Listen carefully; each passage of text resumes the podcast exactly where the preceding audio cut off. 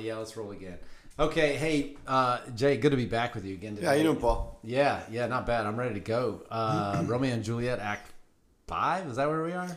Yeah, and and I'm looking forward to it because I really think we're in a good place. I think that these two kids in love are surrounded by supportive adults, and really, I don't can't imagine anything going wrong. No, not at all. This is going to end beautifully. I, I'm looking forward to just uh, one of those lovely, satisfying endings that um, uh, make you feel good at the end. Absolutely. You know, and happy about being in love yourself and, Yep. and, and about being alive. Well, we'll dive in, but uh, before we do, Jay, we can't um uh, we can't start without a poem.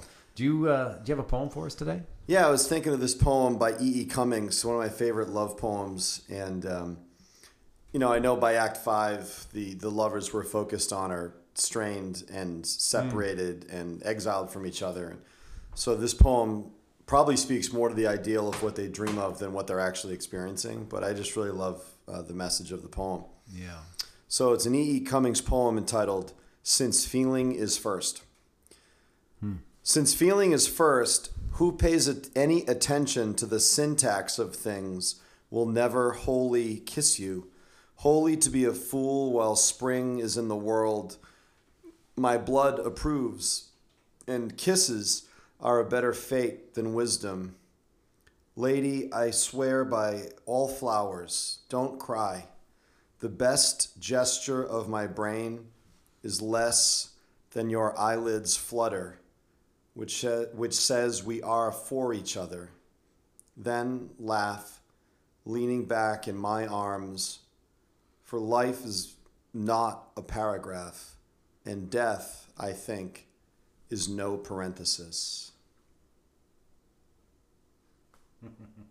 so actually, that last line is kind of a, a good link, but uh, oh, did I spoil the end of Romeo and Juliet just now? No, that's all right, Jay. I think uh, I think people know. I think Okay. people know. I'm sorry. I think they know. They just have to read the first like 10 lines of the prologue to Yeah, let's not forget. Okay, good yeah, the whole thing is. Was I supposed to read the play? Because I just watched the the Leonardo DiCaprio movie. No, that's fine. That, Oh, okay, that, that, that's All got it all. It's Just- just fine. Fine.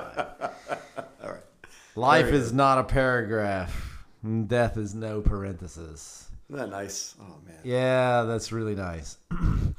um, yeah, I, I think our I think our two characters in Romeo and Juliet get beyond the language of, of love and uh, and function on the I don't know the intensity of the feeling of love, which I kind of actually want to talk about um, when, when when we dive into this um, uh, here today. Well, all right, we're at five three. We've gone at we did a uh, we did a we, we did an episode on you know sort of an overall thing, and then we've dived into each of the five acts or each of the four acts. Today's Act five and the end. Um, there's only three scenes um, in this act. Uh, scene two, super short. Scene three, kind of long.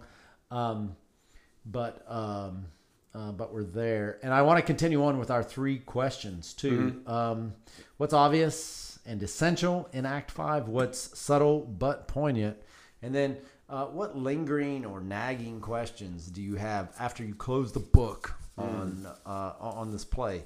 What Yeah. um, you know what, what what hangs on? And I don't know. It feels like a bigger question at this point at Act Five than even you know Totally the, does. the other acts. Yeah. um, almost overwhelming.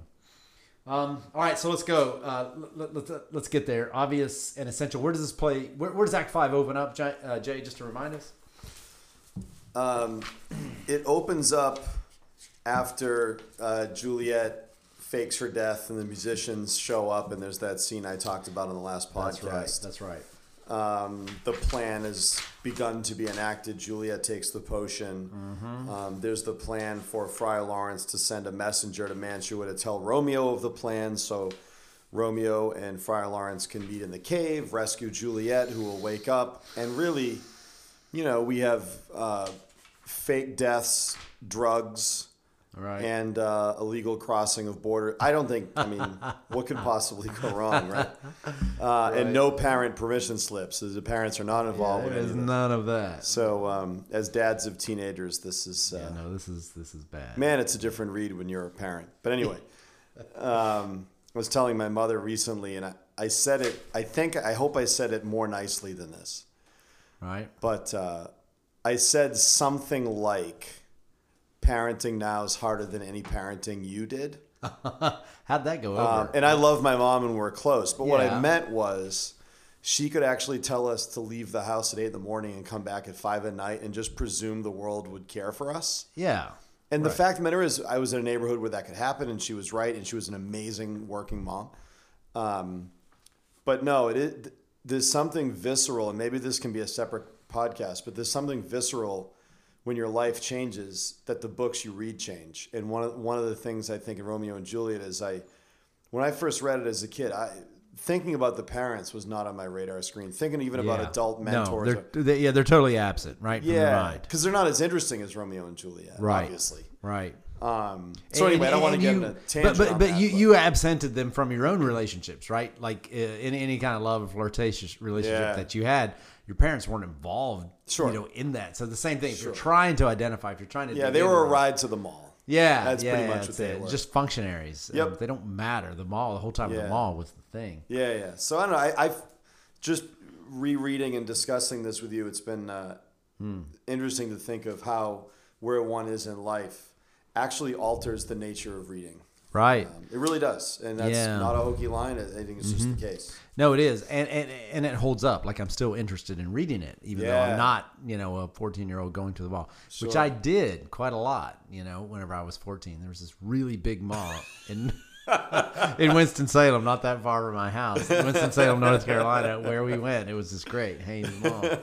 I remember a line from Family Ties. Remember that show from the Um, Yeah, 80s? yeah. Where Michael J. Fox's character tells his sister, who like lives at the mall, she said, "I don't go to the mall that much," and he's like, um, "The mannequins wave to you." I'll never forget. So I didn't go that much, but uh, Yeah. but no. So th- this this evolves, and I was just thinking of a lot of the a lot of my thoughts about this play when I taught it uh, in the last couple of months.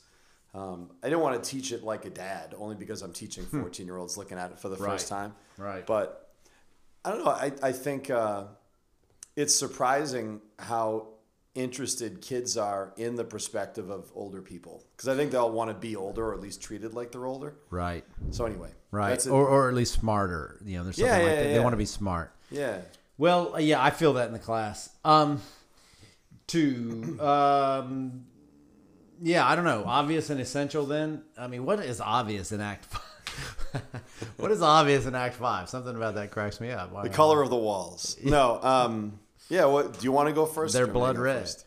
Yeah, I don't know. Um, I wrote down uh, for my notes for today, obvious and essential, is that that Romeo and Juliet's deaths are tragic. Yeah, they're actually tragic. Um, this is a tragedy. It's categorized amongst the tragedies, right? Um, so maybe it's obvious to say that their deaths are tragic. Uh, but it struck me that yeah, if it's obvious, then yeah, it's also essential. It's essential to know um, that their death that their deaths are tragic. And I do want to dig in on that because I have a related point for my subtle but poignant. Yeah. Um, but um, for you know, and I, I you know I always look back over Aristotle's sort of breakdown of, of, of the tragedy and the rules. He has these hard and fast rules for tragedy, um, and, and and they sort of work for Romeo and Juliet. I think it you know one of the things that he says is that is that your your main character or characters um, they're not bad. They're not a bad person. They're not a vicious person because if a vicious person falls to a low state, that's satisfying. You want that to happen. That's Exactly. not traje- uh, tragic. That sounds like justice. Right. So Romeo dials in about where Aristotle wants him to, which is not as a great or perfect person or person of great character, but a person of you know moderately good character. You know, Yeah. has some flaws, and, and and the tragedy rests in some kind of tragic. Or, or, or some kind of weakness, I guess I should say, not not not some lack of character, or not some um, you know obsession with vice or something like that. And and and Romeo does. I think it's his passion. Uh, his passion uh, leads to his mistakes. Um, his passion with uh, Tybalt, you know, he, he gets wrapped up, kills him.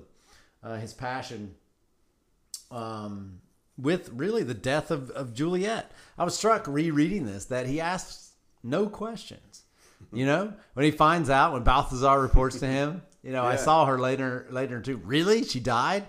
Like what happened? Right. Was she struck by lightning? Was she hit by a car? right. Like there, there are no questions. He does ask, were there no letters from Friar Lawrence? Okay, which is a nod to that. Mm-hmm. Yeah. But then he says, no matter. You know, Balthazar says no. Yeah, he's like, ah, yeah, whatever. Right, and then he just moves on. It's just a throwaway question.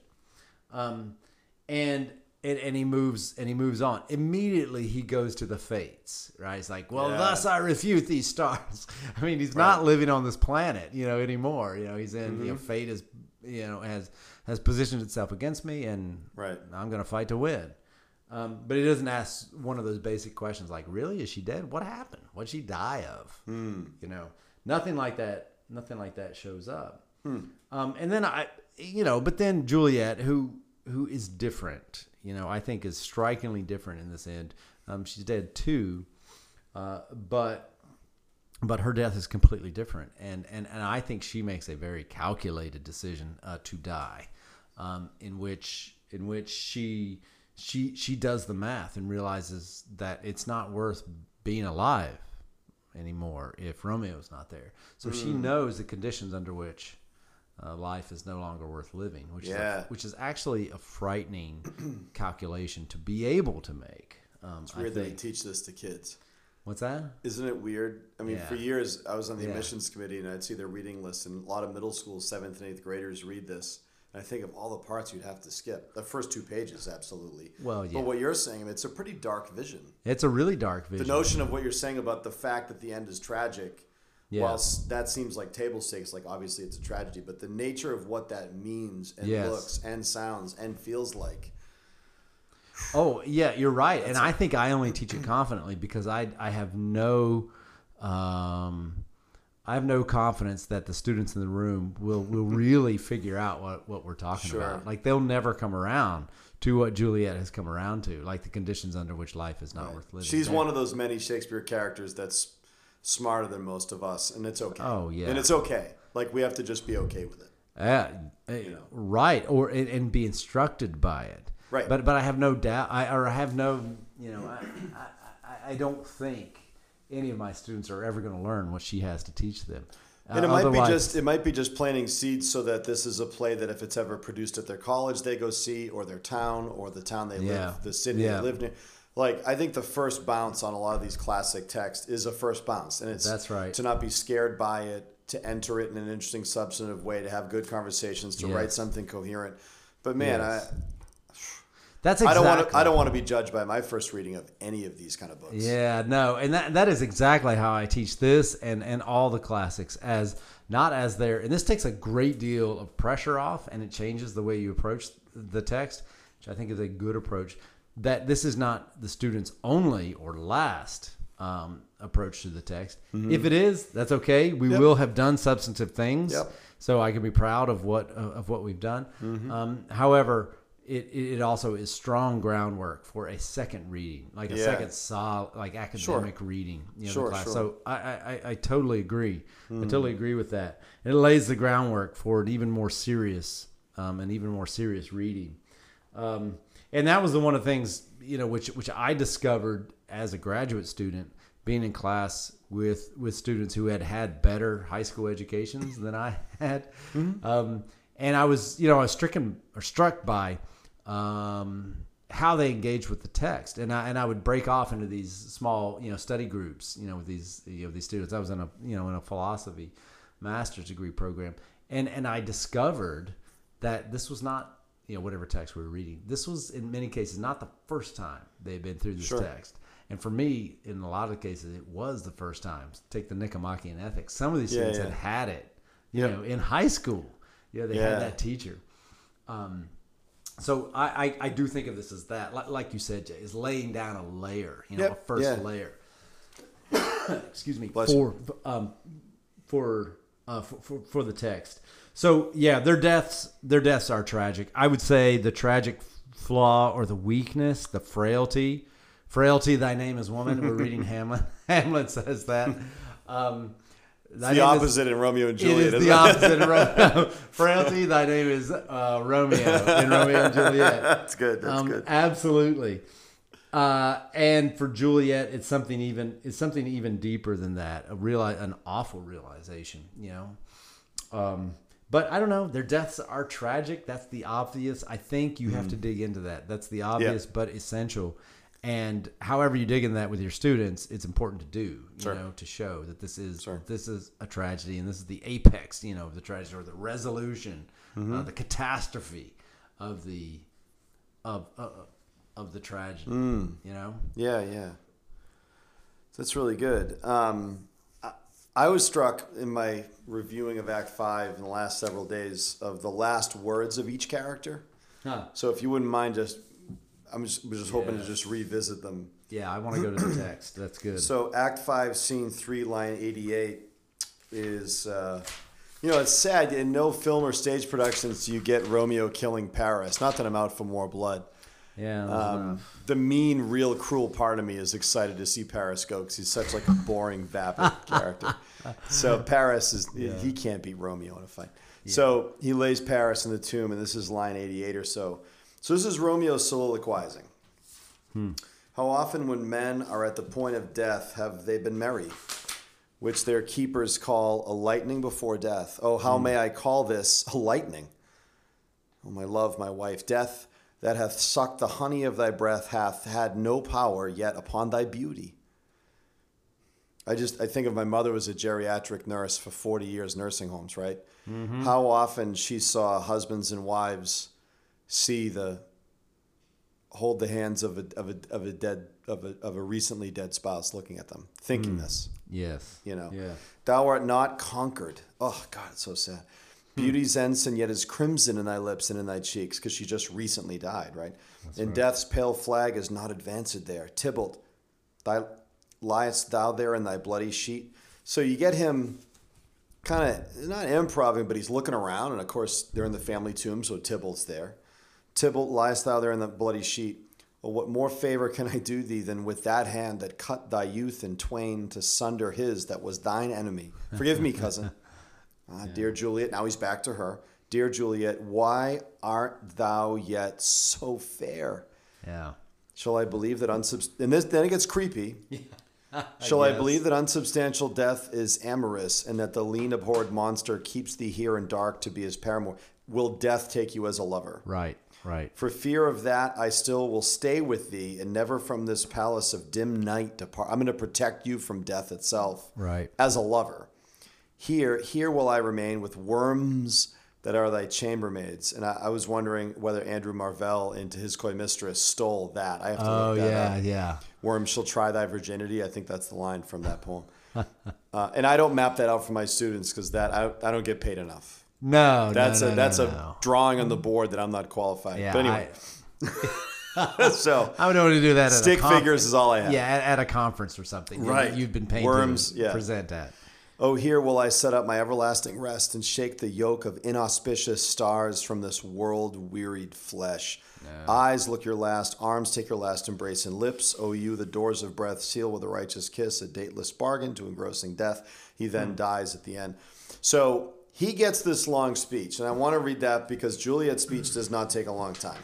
We know Romeo dies, he takes the poison. Juliet awakes. In That's, line, line, one, that's like line 75 to line 120. That's a long it's a while. speech. He has a while to think through things, to notice things, to wonder, to ask questions, to answer the questions, to comment on her, to comment on her again, to follow up on the comment. So in 166, Act 5, Scene 3, Juliet, who unfortunately hasn't been reading Romeo and Juliet, which to me is the greatest tragedy in the tragedies, is they don't get a That's copy right. of the play. And they were cheap back then, too, right? The copies, they weren't that Uh, expensive. it depends. well, yeah. All right. Is it Quarto or a. Yeah, you know. Uh, what's here? A cup closed in my true love's hand. Poison I see hath been his timeless end. So she's just reporting news right away. Churl drunk all and left no friendly drop to help me after. I will kiss thy lips. Happily some poison yet doth hang on them to make me die with a restorative. She kisses him. So literally no no thinking there. She's just waking up from 42 hours of oblivion. So she's not thinking yet. Right. And then Juliet, um, yea, noise, then I'll be brief. O happy dagger, this is thy sheath, meaning her very body. That Right. there rust and let me die. Now, what the heck? So throughout the whole play, Okay.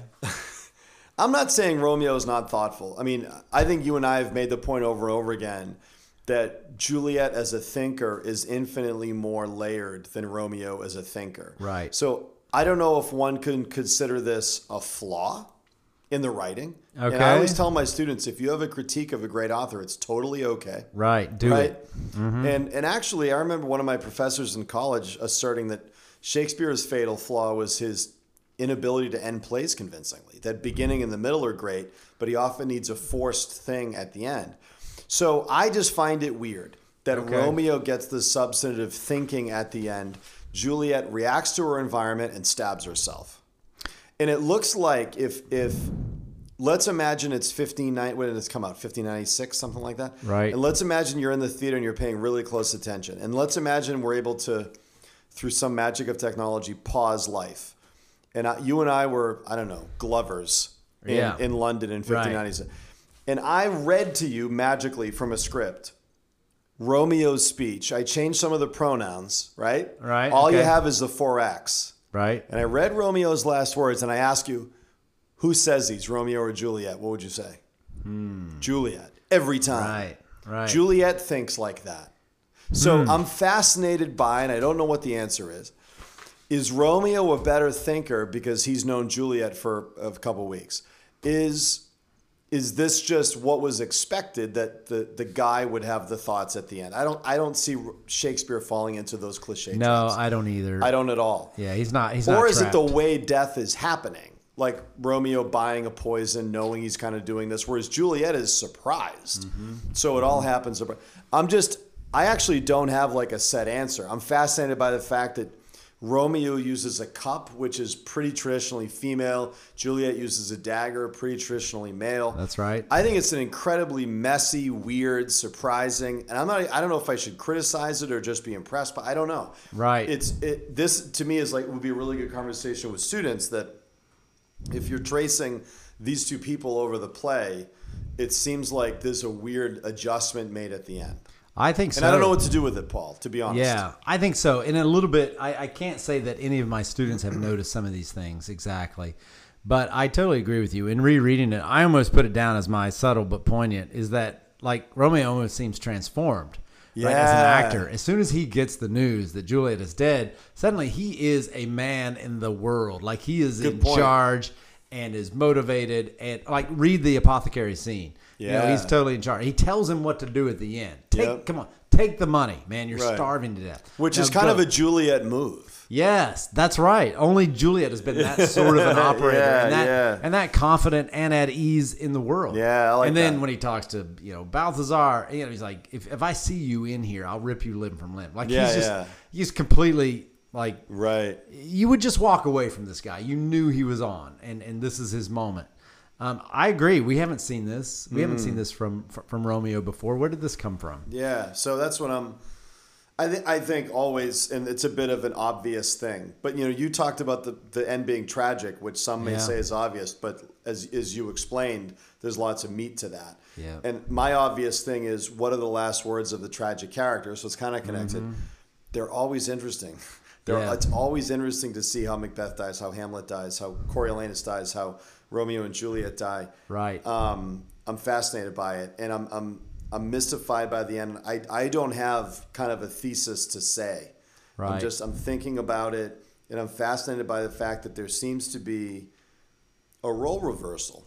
I, I agree, and I have to admit my fir- that I have a memory from undergraduate of hearing some professor, whoever I'm not even sure who, um, say this, and so it's not an original thought, but exactly what you're saying that Romeo dies in a stereotypically female way, and Hmm. Juliet dies in a stereotypically. I don't know if I would have observed that, you know, if it, if I had Yeah, been on my own, sure. but but but it's true, you know. So there's more going on. It's not a throwaway scene, which Right. it might have been. Um, I have some thoughts about that for for, for the subtle, for the Oh, subtle okay. but, but but poignant, which we can get into. But um, I think those are kind of obvious in the sense that they're on the table. They're the things that you read, and they're in front of your face, and you need uh, and you and, and you need to deal with. And and I think you can invite students into some of those things. at- Yeah. you know, at, at, at the very least. I, I think so. Yeah. Yeah. Uh, I think they're interested in role reversal, gender role reversal. Like they're interested in that. Like it's a fun game to play. I, know, I think too that if if we I, I think if anybody listening to this is a teacher, you, I'm sure you know this already that anytime we say I don't know, yeah, it's such a gift to kids yes, because that's right. what it often means is you're actually thinking beyond writing quizzes for them. You're actually thinking about these people as people. Right. And that you're reading text with enough complexity that you can't solve them real easily. Right. Not it, unlike regular humans. Mm-hmm. and it invites them into that thing, you know, like various people who've talked about this from Allan Bloom, you know, to Harold Bloom to other other people whose Yep. last names aren't Bloom. this great conversation. Like this is a thing you're allowed to talk about. Not Mm-hmm. only allowed, but I think teachers like Jay, like yourself and my and, and, and me, we want them to. Like we want Sure. them to to to break out of you know the sort of mold of the the student or whatever and start like just talking about it like they talk about things at lunch you know or in, you know um, only you know only it's Romeo and Juliet Sure. So I, I like that I like that invite and I think being able to say yeah I'm not sure exactly and give some reasons um, invites them into it Hmm. without on the other hand breaking it you know completely open where you say something ghastly like Sure. it's all just opinion anyway there's nothing here that's not that's not true No, either. no, because there's certain things that aren't in the book and you can't make them. You can't put them No, there. no, no, no. You know. And I always tell my students opinion. I, I really, you know, having read Plato as much as I have, you know, I can't, I can't leave opinion alone. You know, Right. everyone has opinions, but not all of your thoughts are opinions. I always, Right. I always say, if you have reason, you know, reason, some explanation, some proof, some Yeah. argument coupled with a claim, Right. rescues your claim from mere lowly, pathetic Right. opinion. And it isn't magical. It's go to the book. The book is where it lives. Mm-hmm. That's right, Yeah, and that's you know, Um, exactly where, where exactly that's the next move. Okay, so, where do let the book work for you? It's the greatest. It's one other gift. Is Yes. you know, yeah, it's not your job to do all the work. Shakespeare, Yeah. it turns out, was really good, and if you just go hunting Mm-hmm. for for moments where his character's doing interesting things, that'll give you plenty to go on. Yeah, that's right, and that's where I want to drive them. There's many places you can go, and as adults, you start to reach outside of the books, you know. Yeah. But I think the starting point is is Starting you know, point has to be the book. It's got to be in there, doesn't Right. it? Yeah. So I want to drive them back to the lines, back to the you know, back to the quiddities of the book. What Yeah. actually happened, you know? Yeah. And, and and make them talk about it. Well, um, Subtle points, yeah, I mean, surprising points. the subtle points, you know, I have a report from my own students. Um, I think I know what they would say, you know, and they have said year over year what the subtle point is. Once, if, if, on the years that I've had a successful take on this, which isn't every year, but when I've had a successful class on this, um, many of them come around to the subtle point, and, and this is a nice point, although I think they're wrong, so I don't agree with it. But they throw out there, many of them are really bothered that Juliet ends up dying. Right now, this is really cool, right? Like I, I do some things to to try to make them choose, like which is the culminating act of the scene. Is it Romeo's death or is it Juliet's death? Yeah. And, you know, and maybe that's artificial. Maybe I, you know, but by doing that, it makes them argue over something that's uh, that is a hair splitting. That's really difficult. yeah, But but when I even suggest that, I point them in that direction. They often insist that Juliet did not have to die. Like they see Romeo as this uh, sort of emotional, out of control person who's very likely to die. Like he, you know, he stops off at the Sure. apothecary. It's all planned. You know what's going to Yep. happen. He stop. He's it's he's going very to die. different than Juliet's death. Absolutely. Exactly. Even to get them to say that, Jay, or to realize that at some Yep, level, and not throw it in the same bucket, It's great. Is is an achievement. Yeah. But they're really bothered, which I think is correct. They're bothered that Juliet dies. Like uh, Romeo sees her, he's you know he, he's just blundering through. He doesn't even stop long enough. Even though I think it's ironic, he says, you know, I'm going to untether myself uh, from the fates. He says he's shaking the yoke of inauspicious, uh, of the inauspicious Stars. stars, right? Yeah. Right, right. So he's going to get himself out from the control of bad luck, yeah, because he's going to take control, and then, I mean, he just falls into the hands of luck, right? Right. He's, and he's stars, that's a, that's a, a you could do a deep dive on the role of fate, stars, star alignments, star crossed. Mm-hmm. A few times in the play, uh, Juliet says of Romeo, not long after she meets him, when he die, cut him out into little stars, and it'll make the face of heaven shine so, so bright that that's right. we won't fall in love with Garrus Day or something like that. So that notion, it's just throughout the play. It's it is, it is, and so many him- reasons we read this guy. Yeah, he's almost like a.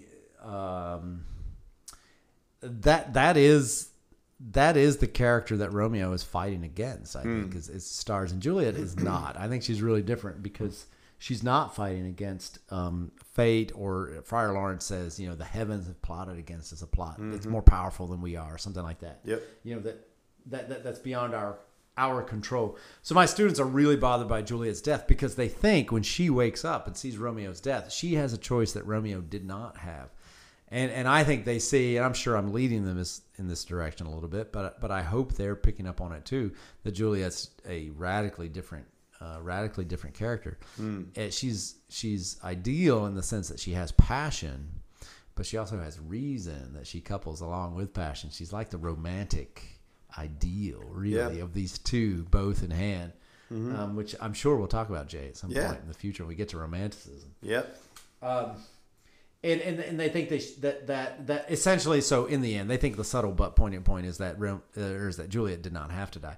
I, I disagree with that. You know, for all that wind up, I want to. Sure. That's not my pitch. Um, that's that, that's not what I think.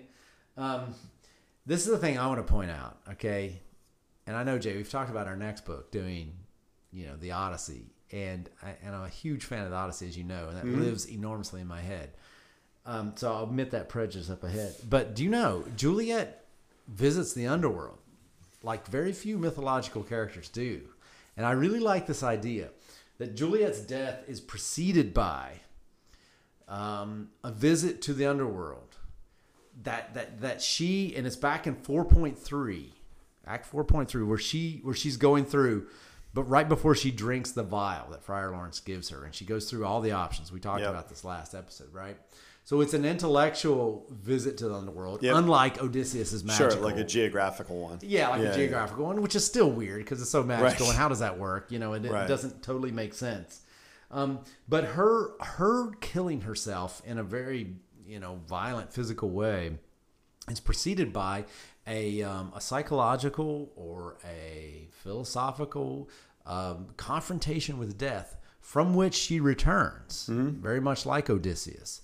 Um, and after returning, she understands that that is her proper place, and she returns to it uh, forever. Right? Yeah. So so her death, I guess I want to say, is preceded by a visit a visit to the underworld from from which she returns, and it's a very different thing Yeah. than than Odysseus than Romeo's.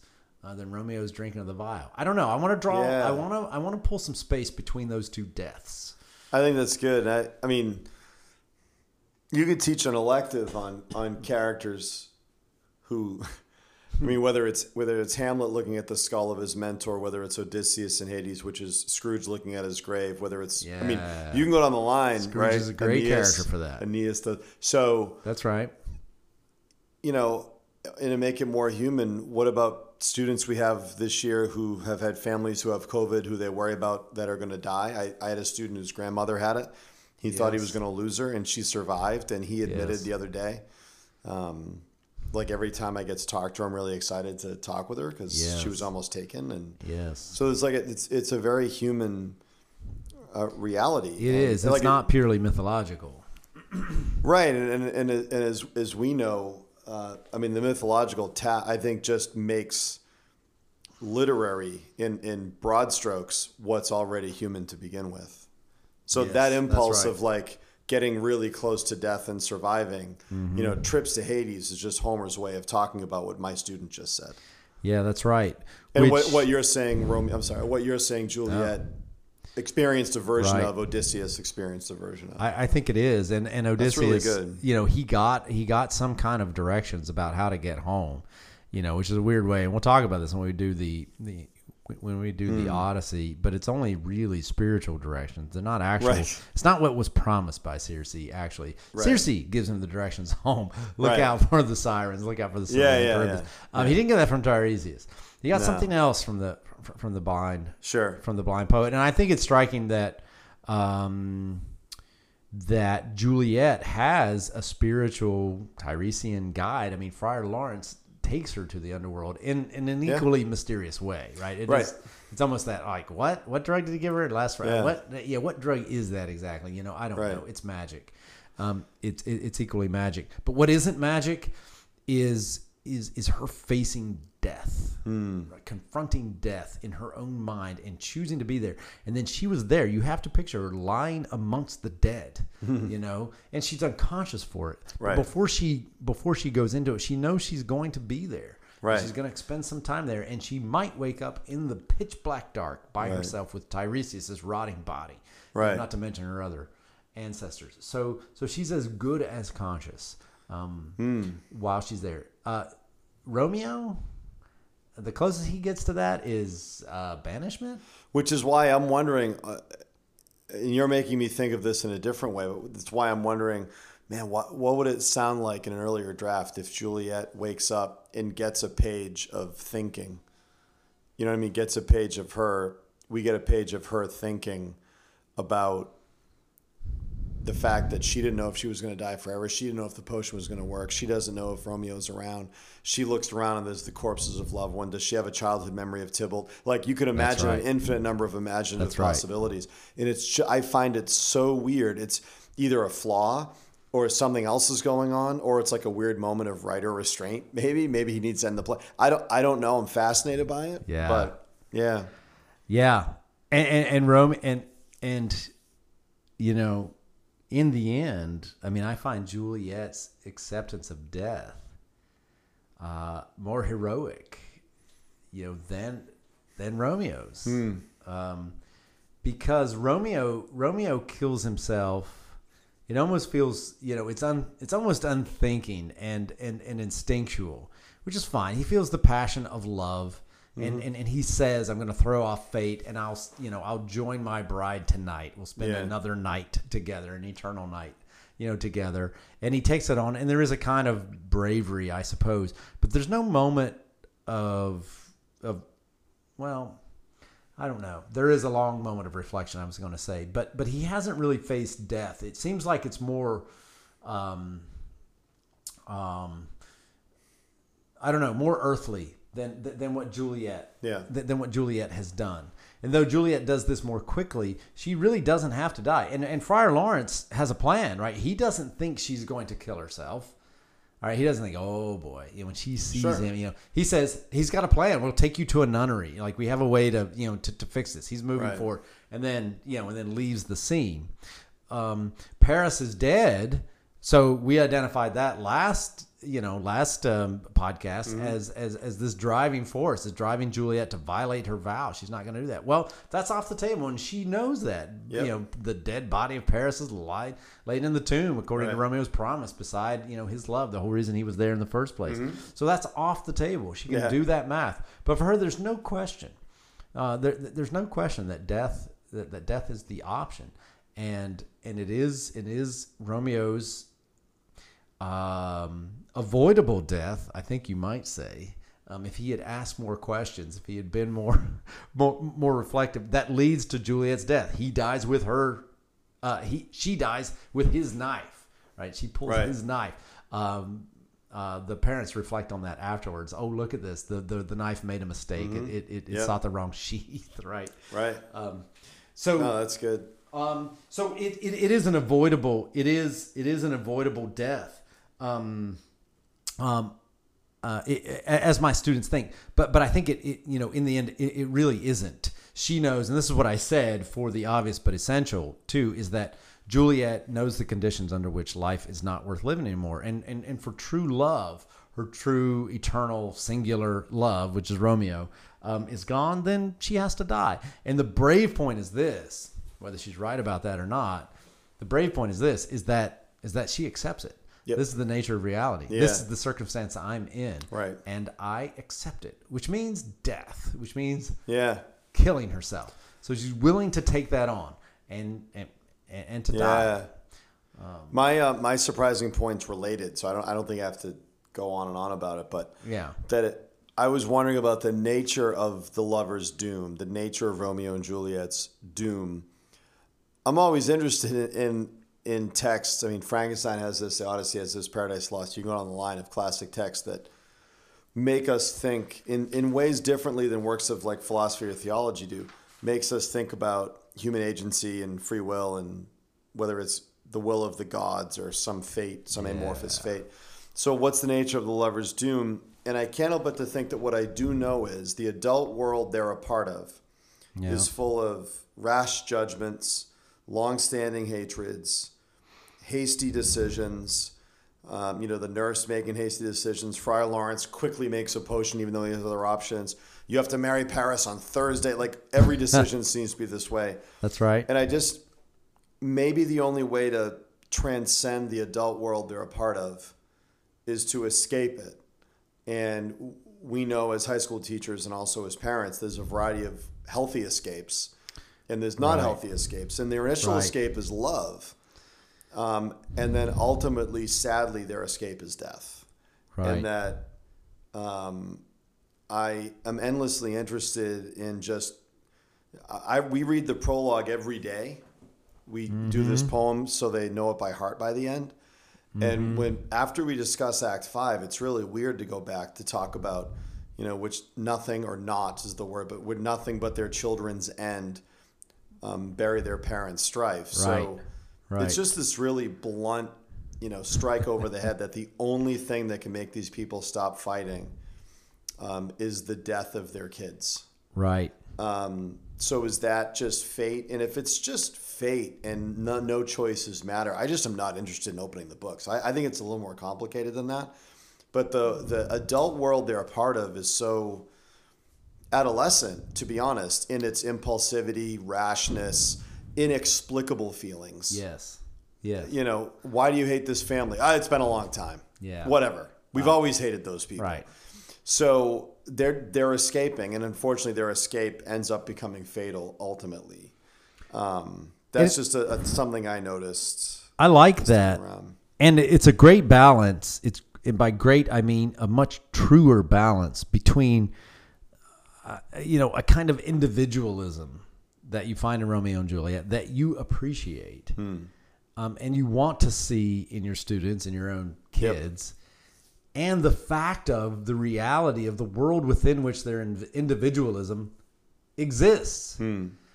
And and you can't just by fiat decide, right, to Yeah. have a life of a certain kind. Right. Uh, you may be born into a family situation Sure. in which, as you say, um, death, or as the prince says, you know, what was that line? Um, this bad luck that love somehow your only, what was that? Hate, death brought about the end of your only, of, of your family. My only love sprung from my only hate. That's what Juliet was- Juliet says that about. I was thinking actually of.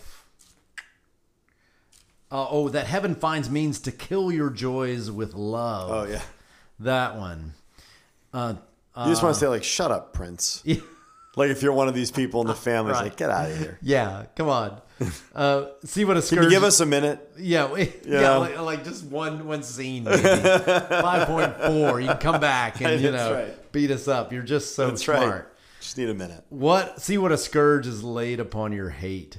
That heaven finds means to kill your joys with love. And I for winking at you're just. He takes a little a little blame there. Yeah. I've lost a brace of kinsmen. All are punished. Yeah. Uh, The kids love the accent over the e too.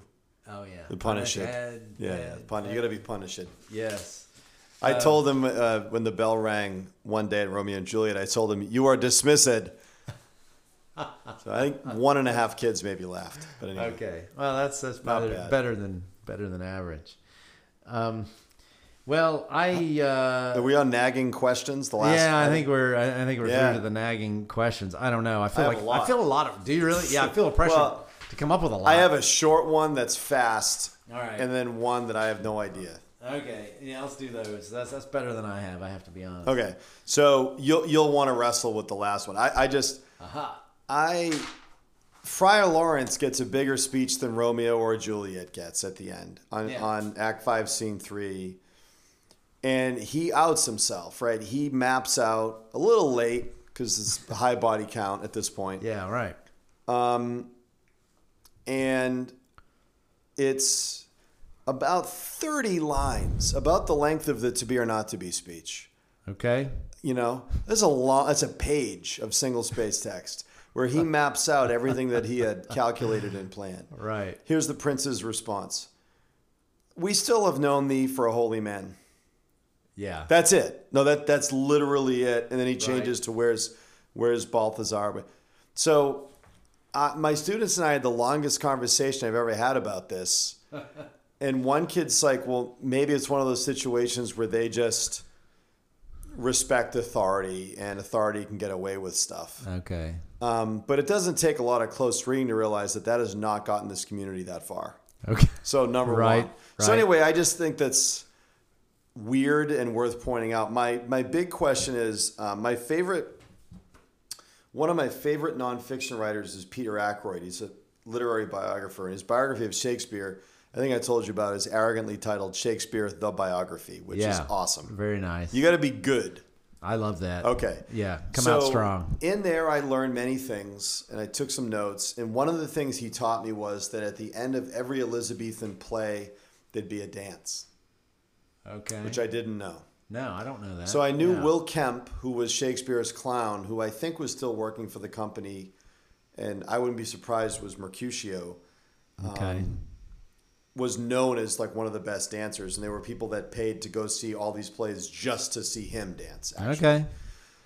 So obviously, at the end of a comedy, that almost always ends with a, a wedding or some sort of romantic union. A dance makes sense.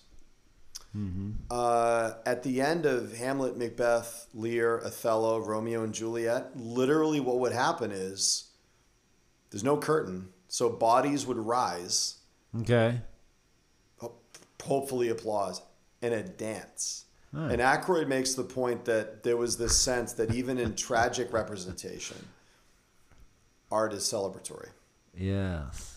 So that's fascinating. So what I'm wondering is, does the final interchange between Montague and Capulet, the dads, leave room for hope and light, or is something still sinister lurking?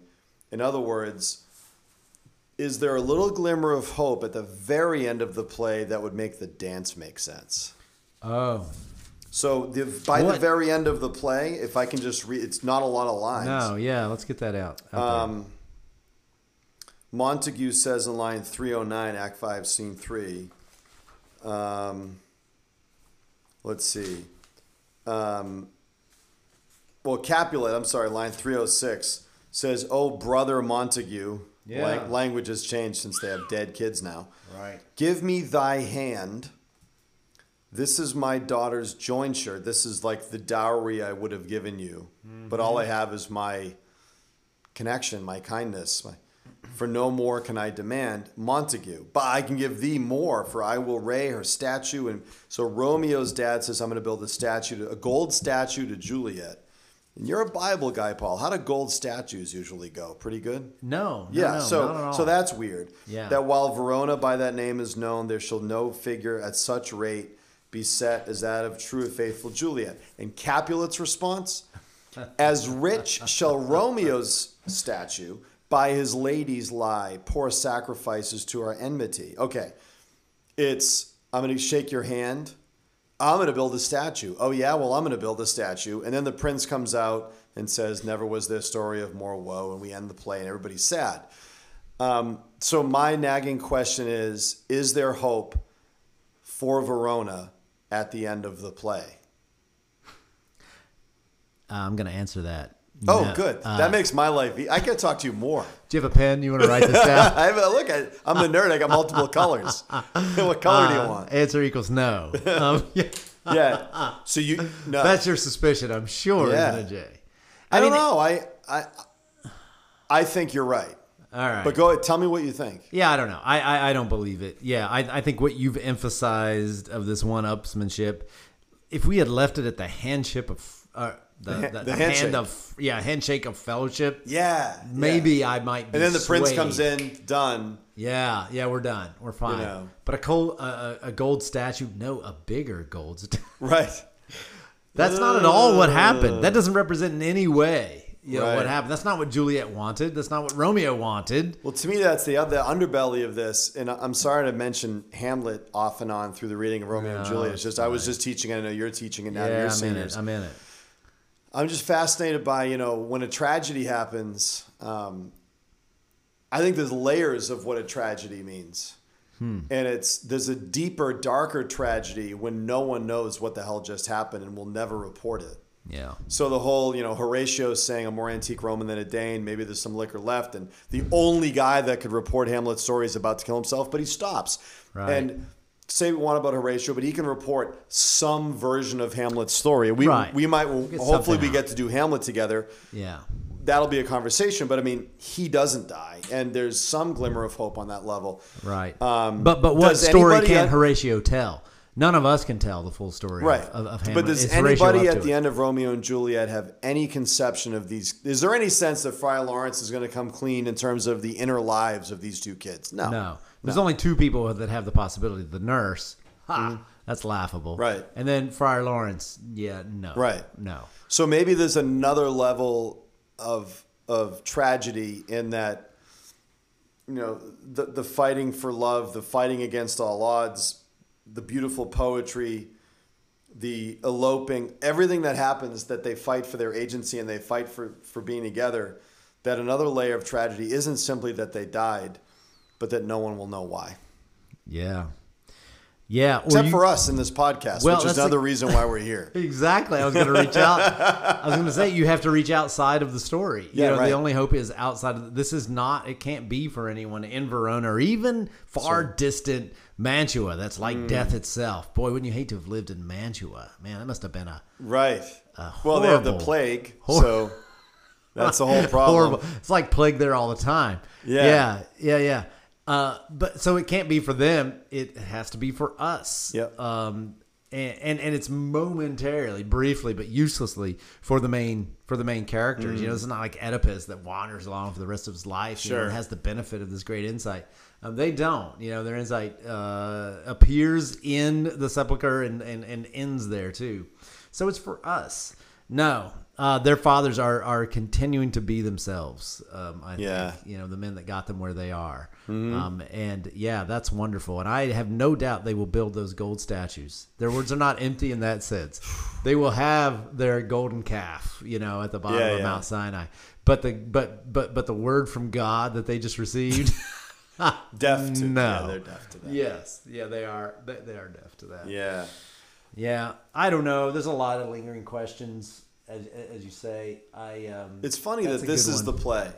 Like we teach freshmen, and, and we talk to people that teach uh, folks that are listening to this. Please comment. Uh, you know what you're what you're teaching and how this is going. We want to we want to interact with you, but.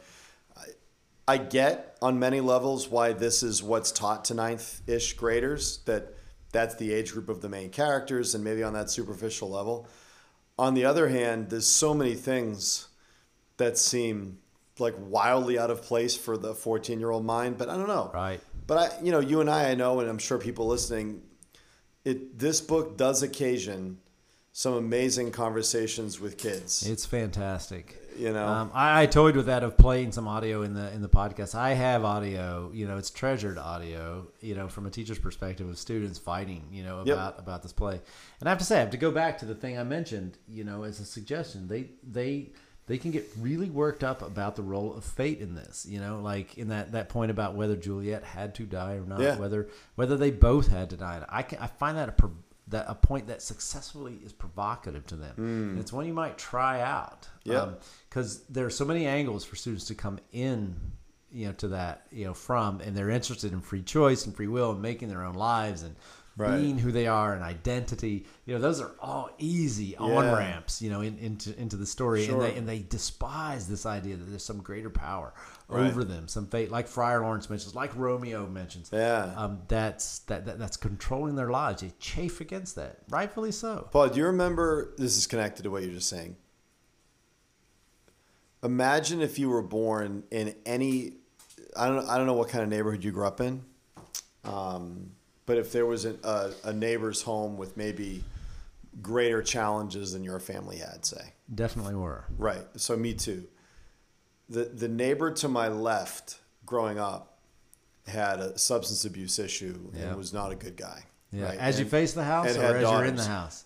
as I'm in the house to the left, Okay. facing the house to the right. He's probably not listening to this, so I feel safe. I don't think he was a bad person. He had a substance challenge. Yeah. And that, you know, obviously does things to a family. And I, I often tell students if I was born in that house, like 15 feet to the left, I'm not your teacher, and it's a, a whole different set of dominoes. So Right. you know, right. It, it isn't a philosophy text; it's a work of literature. But I think to to enter into it and to enter into the complicated minds and hearts of the characters and all the things they're wrestling with, to put yourself in a place just to be humble enough to realize so much of who I am has nothing to do with anything I did. It was just Right. I my mother is my mother. I didn't choose that on a Thursday. My father's my father. Yes. The house was my house, my siblings, my you know opportunities along the way. So Yes. this book uh, occasions some of that, and um, It's it's, it's messy Yeah, it's in, in a way that I think helps kids grow up in a way I think so too. as readers. You know, Because Shakespeare, this may sound hokey, but bravely pitted against exactly what you're saying. Um, some powerful characters. Juliet, I think, as we've said in many different ways, is a powerful character. So you think, oh, well, the circumstance of my birth, I would get over that. um, okay, yes and no. I mean, Right. Juliet and Romeo did not try to kill each other, you know, Yeah, in yeah. the parent in the in the manner of their parents. Uh, so I guess they got over it to some degree, but in the end, right? I mean, the prince's last words finally, you know, all are punished because look what you guys did. Yeah. You know, and he, mean, he jumps right to it. Where, where are you going to lay the blame? He doesn't blame fate. He doesn't blame Friar Lawrence even really, Right. although somebody's going to get some jail time. It sounds like he says we'll figure it out later, but he goes right to it. It's like Yeah. this this historic you know family thing. Look what look what your hate is, Rod. It's your Mm-hmm. fault. You know, it's this thing that you've you know uh, that you've coddled all these years. Hmm. Yeah, the family to the left of my house, same thing you're talking Really? about. Yes, as you face the house. So I guess funny? on the other side. Yeah, yeah. But um, I was friends with the kids, three kids, um, parent, serious problems. You know that Yeah, same way. yeah. Totally, you know, totally shaped their lives. We Sure. were really different, economically, kind of the same. You know, Yep, and yep. uh, you know, and and, uh, and these other markers. But there was this other, you know, part of their lives, and their lives had been different. You know, Hmm. um, but when we knew them, when we moved that neighborhood, um, things had fallen down. you know, several rungs. You know, in many Yeah. ways. Um, it's a good it's a good point and and what's good about it is that there are points of access for the students into Totally. the story and then when they get there there's no there's no pulling the rug out from under their feet like it can go as far as any of your students can go Mm-hmm. Yeah. know, and of course much further so Yeah. so that's nice No, that's awesome. This was really good. Thanks for uh, All thanks for the chat. yeah thank you thanks for the chat too it's good to it's good to hear what you've done Definitely you comment those that. who are listening. yeah you know, that'd be helpful comment on uh, on on points that maybe were helpful. Points, you know, feel free to disagree. Right. Um, I always quote my father. I thought I was wrong once, but I made a mistake. right Um, you know, uh, we're high school teachers doing the best we can. We love Yeah. talking about this stuff, so we'd love Right. to hear what what you have to say. Yeah, how this touches down. Um, uh, absolutely. And this is the first book, Jay. It's Yeah, kind of nice to get through. What's one. on deck? Well, uh, I think we need. I about? need, think we need something in between. So we'll do Oh, a little, yeah, yeah, little yeah. palate cleanser in between. I've got a couple ideas for Yep, that. yep. Um, and then I want to jump in before the summer begins. Uh, I want to jump into the Odyssey. Uh, we both. Oh, okay. Yeah, we spent a lot of years in that, and uh, Yeah, sure. Uh, that is a book that can be taught uh, Yep. very early on. Ninth graders can read that book and and uh, like appreciably. Sure. Um, and not only can they, but I, I really think they should be. You know, My so- guys uh, were on book thirteen today, and, and Odysseus Oh. made it home, but it's not good. Yeah, no, Just so it's you know, if you're wondering, it's ugly over there. he's home, but he's not really home. Wow, I'm just glad he didn't die on his way home. It took I forever. know. Maybe next year. Yeah. You know, it depends on what edition you get. yeah, that'll be good. We'll take our time through that because I think Uh, yeah. a lot of that's in a lot of curricula. Yeah, I think it's know. common. I, I think it's sampled more than it's read, and Yep. we can talk about that. Um, Yeah, yeah. But uh, I think it's That'll be great. Putting the time. That'll in. be great. All right, Jay. Hey, thanks again. Thanks, Good to Paul. chat. Yeah, see you uh, next time. See you huh? next time. All right.